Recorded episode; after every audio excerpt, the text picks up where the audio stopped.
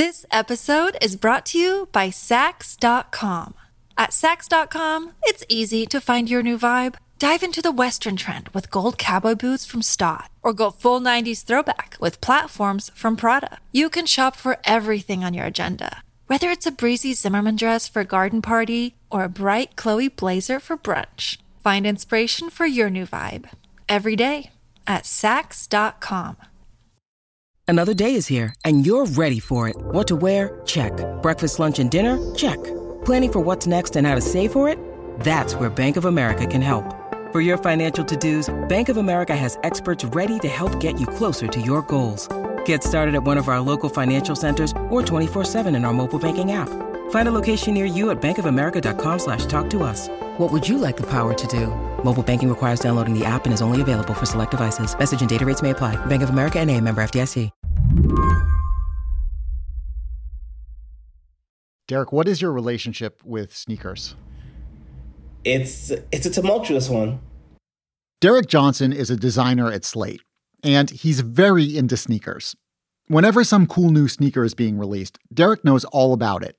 Right now, he's got his eye on an upcoming drop of some limited edition Nike Air Max 1s, made in collaboration with an Amsterdam streetwear boutique. He's hoping to buy them online before they sell out. They did a pair of orange ones that sold out very quickly last week, and they're coming out with a pair of blue ones. So I want the blue ones. Actually, I like better than the orange ones. So we'll see what happens. What do you think your odds are of actually being able to buy them? Zero. Zero? Zero. The problem with buying limited edition sneakers online these days is that the competition is incredibly fierce. Maybe unnaturally fierce. If you're going to buy online, you have to be fast, um, like literally like fast with, with, with, with your, your fingers and typing things because there are people out there that have found ways around that. What are these ways around it? Bots. They're called bots. Bots are a special, clever kind of software. Much faster than any human sneakerhead could ever click on the correct shoe size and enter their credit card number and whatnot, bots can swoop in and just buy everything in the blink of an eye. And then the people who control the bots will put those sold out shoes on the resale market at much higher prices. So, a limited run Adidas sneaker priced at $250 might get swallowed up by bots, and later that same day, you'll see those sneakers on eBay for $600. Derek says sometimes the bots will just rip a pair of shoes right out of your virtual shopping cart. The number one way to know that a bot has beaten you is if um, you're purchasing something that's in your cart. If you're not fast enough putting in your information, your um, your address, your billing address, even if you're not fast enough doing all that, that can actually leave your cart. It's in your cart and then suddenly it's gone. Mm-hmm. I'm trying to imagine that at the at the Foot Locker, like the shoes are in my cart, and I look down and they're just not there. yeah, anymore. it's like literally somebody like grabbing them out of your hand and running before you can actually catch up to them. Yes. Bots don't just buy cool sneakers; they buy up those concert tickets you wanted, so they can then scalp them to you at an outrageous markup. They buy up tickets to basketball games and Broadway shows. At the beginning of the COVID pandemic, bots were buying hand sanitizer and face masks. Later, they were booking all the vaccine reservation spots.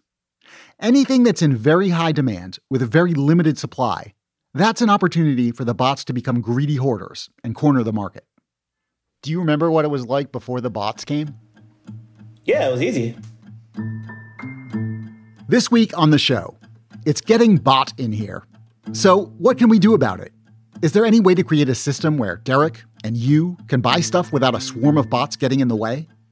I'm Seth Stevenson, in for Lizzie O'Leary, and you're listening to What Next TBD, a show about technology, power, and how the future will be determined. Stay with us.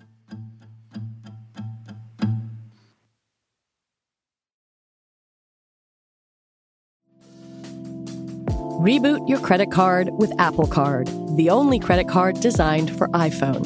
It gives you up to 3% daily cash back on every purchase. Plus, Apple Card has no fees, not even hidden ones. Apply for Apple Card now in the Wallet app on iPhone. Apple Card issued by Goldman Sachs Bank USA, Salt Lake City branch. Subject to credit approval. Variable APRs for Apple Card range from 19.24% to 29.49% based on creditworthiness. Rates as of February 1st, 2024. Terms and more at applecard.com. This episode is brought to you by Saks.com. At Saks.com, it's easy to find your new vibe. Dive into the Western trend with gold cowboy boots from Staud, or go full 90s throwback with platforms from Prada. You can shop for everything on your agenda, whether it's a breezy Zimmermann dress for a garden party or a bright Chloe blazer for brunch. Find inspiration for your new vibe every day at Saks.com. The field of economics uh, I'm in, called market design, we think about the rules of the game. We think, look, the ticket bots, or the sneaker bots, or high frequency traders in financial markets, they're, they're trying to optimize given the rules of the game. Eric Budish is a professor of economics at the University of Chicago's Booth School of Business.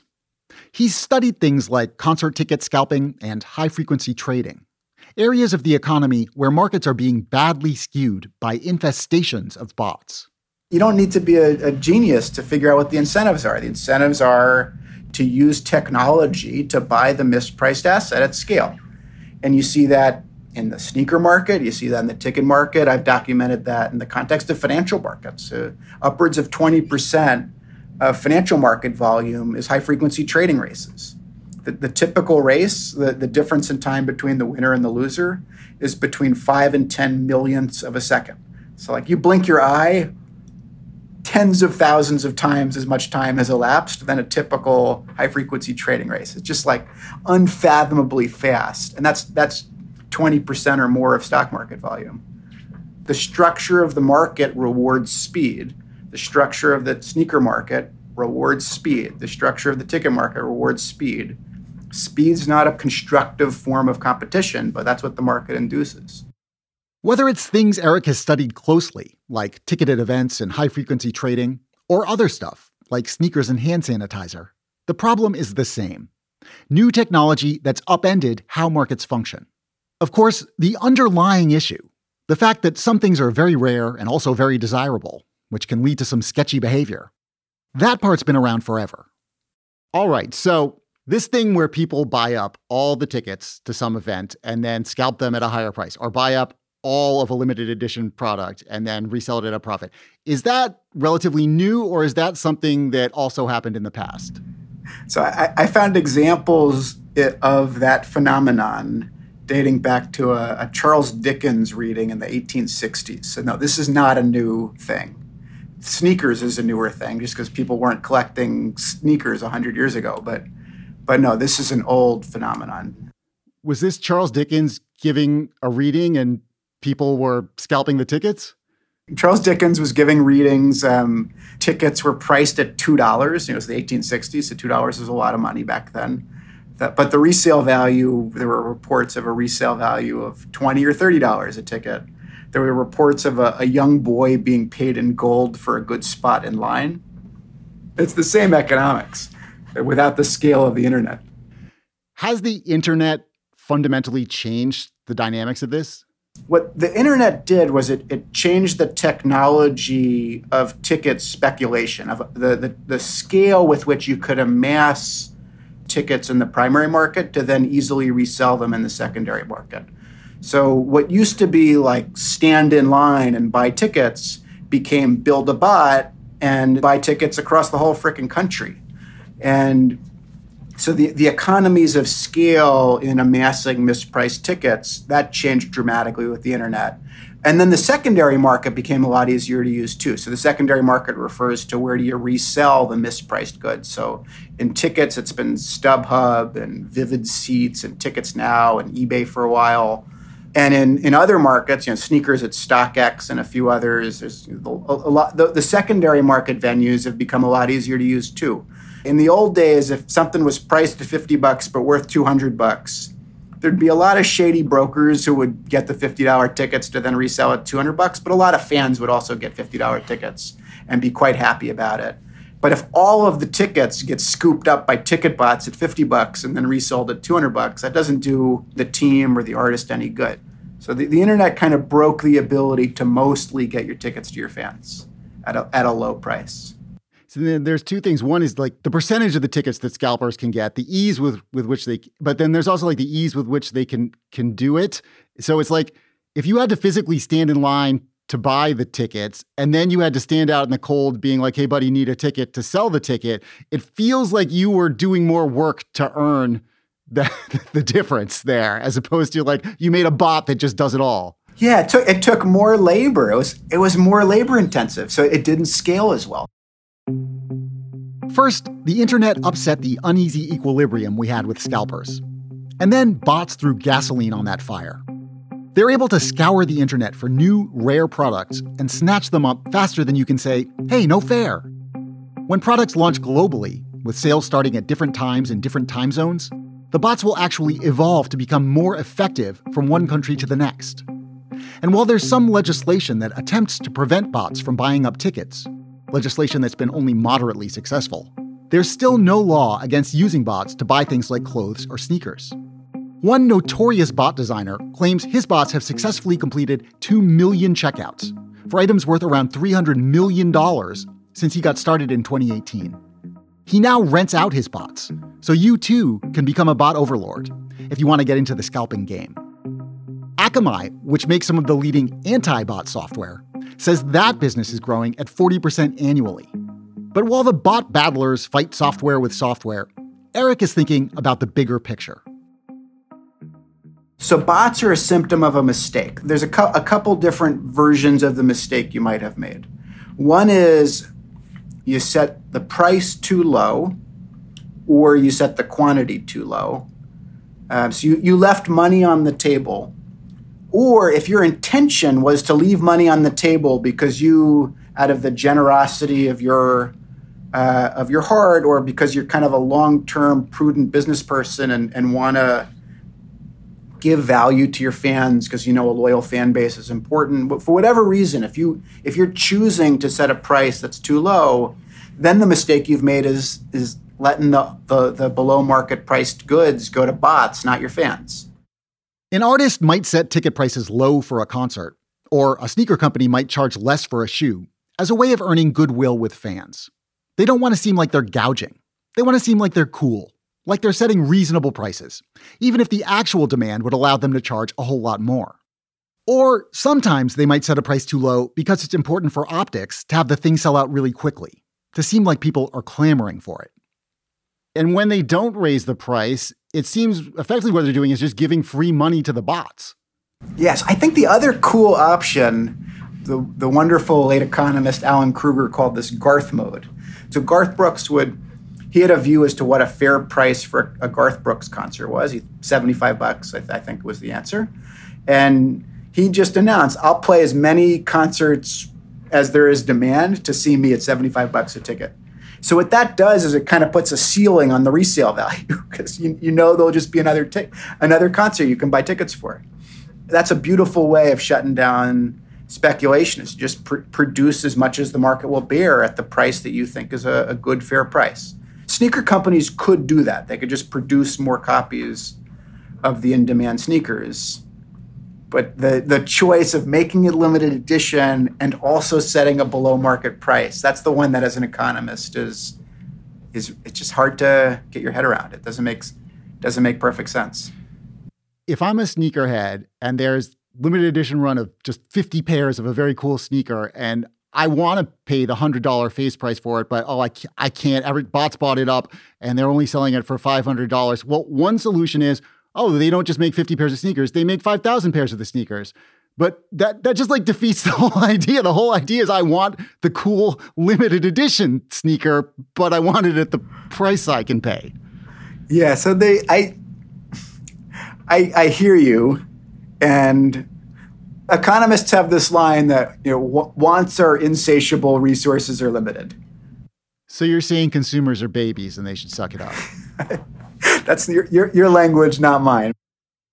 From the point of view of the regular person who just wants to buy a pair of cool sneakers out of love, not to turn a profit on them, the whole situation is disheartening.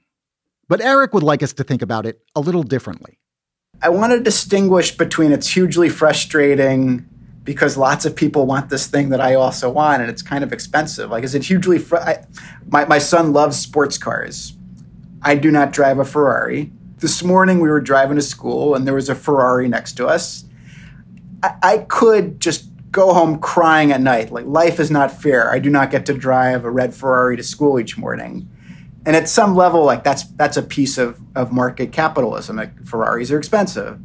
And part of me has that response to your question about about sneakers. Like if there's if you want to buy a nice pair of sneakers, you can. If you want to have a limited edition pair of sneakers that tons of other people want, and the reason they want it is there's only 500 of them, at some level, like that's sort of like wanting the Ferrari. Like that, that's going to be an expensive object.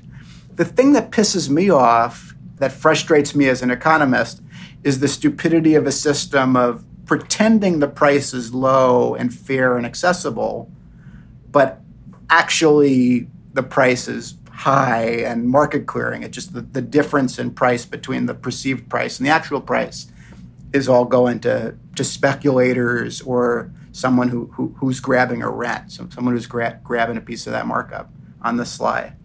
It's like if Ferrari set the price of a Ferrari at five thousand dollars, and you were like, "Sweet, I can get a Ferrari," but then of course you can't. Everyone buys them up, and there's only a secondary market where they cost one hundred and eighty thousand dollars. Yeah, and you'd look at Ferrari and be like, "What are you doing? Why, why on earth? Like, just set the price of a Ferrari to be an appropriate market clearing price." But like, doesn't do anybody any good to pretend the price is five grand if it's if it's 180 grand. It's just going to create a lot of uh, crushed hopes and dreams.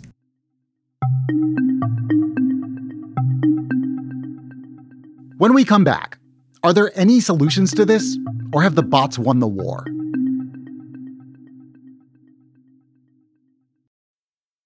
Need mealtime inspiration, it's worth shopping Kroger, where you'll find over 30,000 mouthwatering choices that excite your inner foodie. And no matter what tasty choice you make, you'll enjoy our everyday low prices, plus extra ways to save, like digital coupons worth over $600 each week. You can also save up to $1 off per gallon at the pump with fuel points. More savings and more inspiring flavors make shopping Kroger worth it every time. Kroger, fresh for everyone. Fuel restrictions apply. So, how would we create rules that prioritize the emotions of the person who just wants to see the concert or buy the shoe and enjoy it? So I I think Garth mode is a clean answer. It's just if you want to set a low price and you want your fans to all have a chance to buy at that price, raise the quantity. Just perform more shows, produce more cool sneakers so everybody can have have access.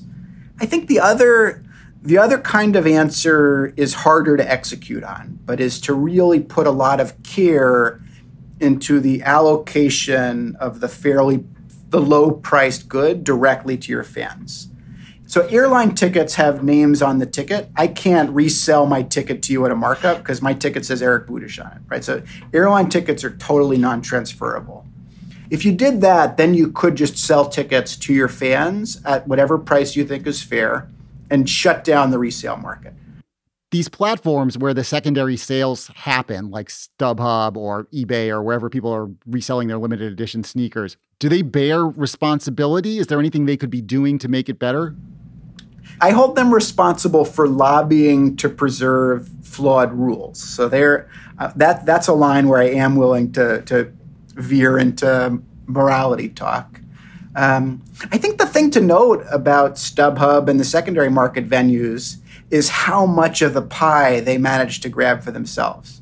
StubHub and SeatGeek and all, all those sites, their fees are so high that they're actually making more profit on the resale than the than the bot themselves or than the broker themselves.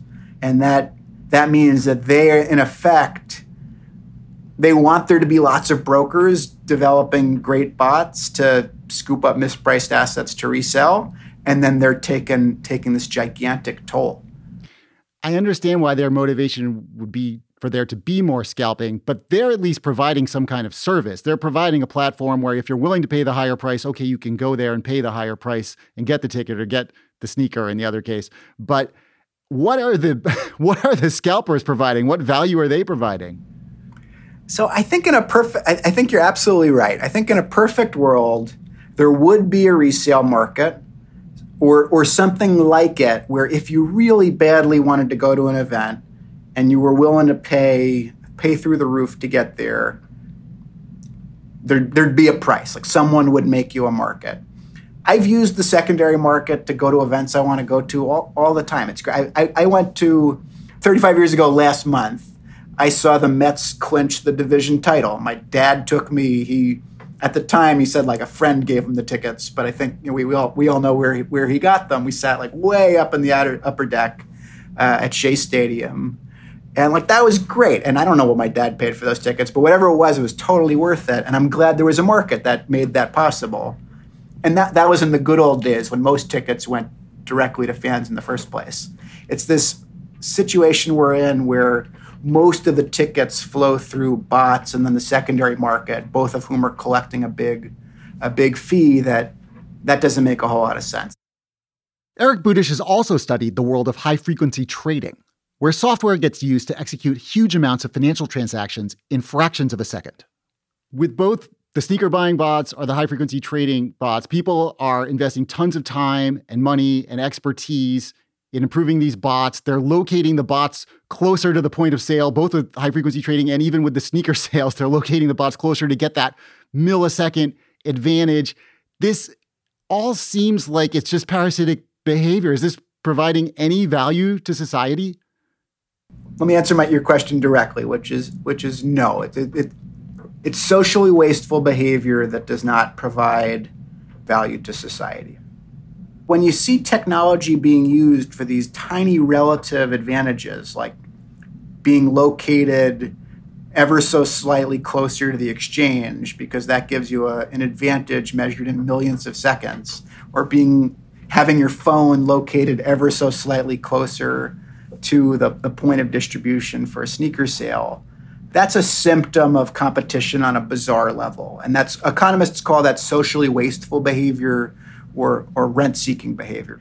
I try to emphasize to my students the difference between uh, value creation strategies and value capture. So, the, the, the companies we, we admire most grow the pie. They invent new things, they improve products, they create value.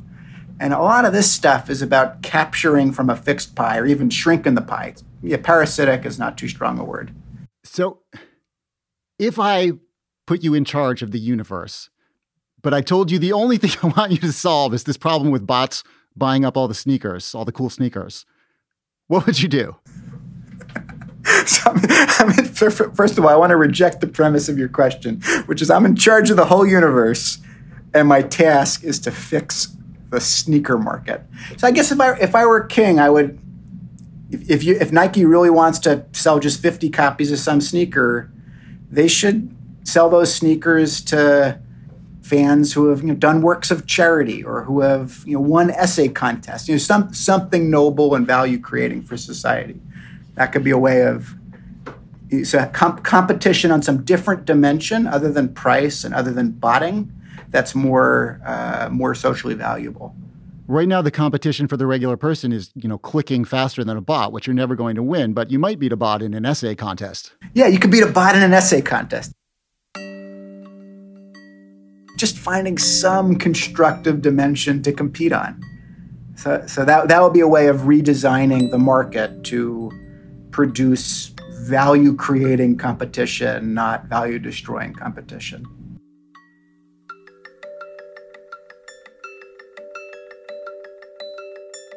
Eric Budish, thanks so much. Oh, th- thank you. This is uh, this is fun, and I, I'm glad to be with you.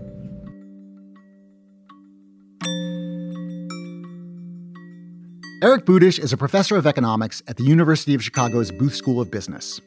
Derek Johnson is a designer at Slate. And that is it for the show today. TBD is produced by Ethan Brooks. We're edited by Tori Bosch and Allison Benedict. Alicia Montgomery is the executive producer for Slate Podcasts. TBD is part of the larger What Next family. TBD is also part of Future Tense, a partnership of Slate, Arizona State University, and New America. If you missed it earlier this week, you should definitely go back and listen to Tuesday's episode of What Next. The show's about Bill Gates and his role in lagging vaccination rates. Lizzie O'Leary will be back next Friday, and Mary Harris will be back in your feed next week. I'm Seth Stevenson. Thanks for listening.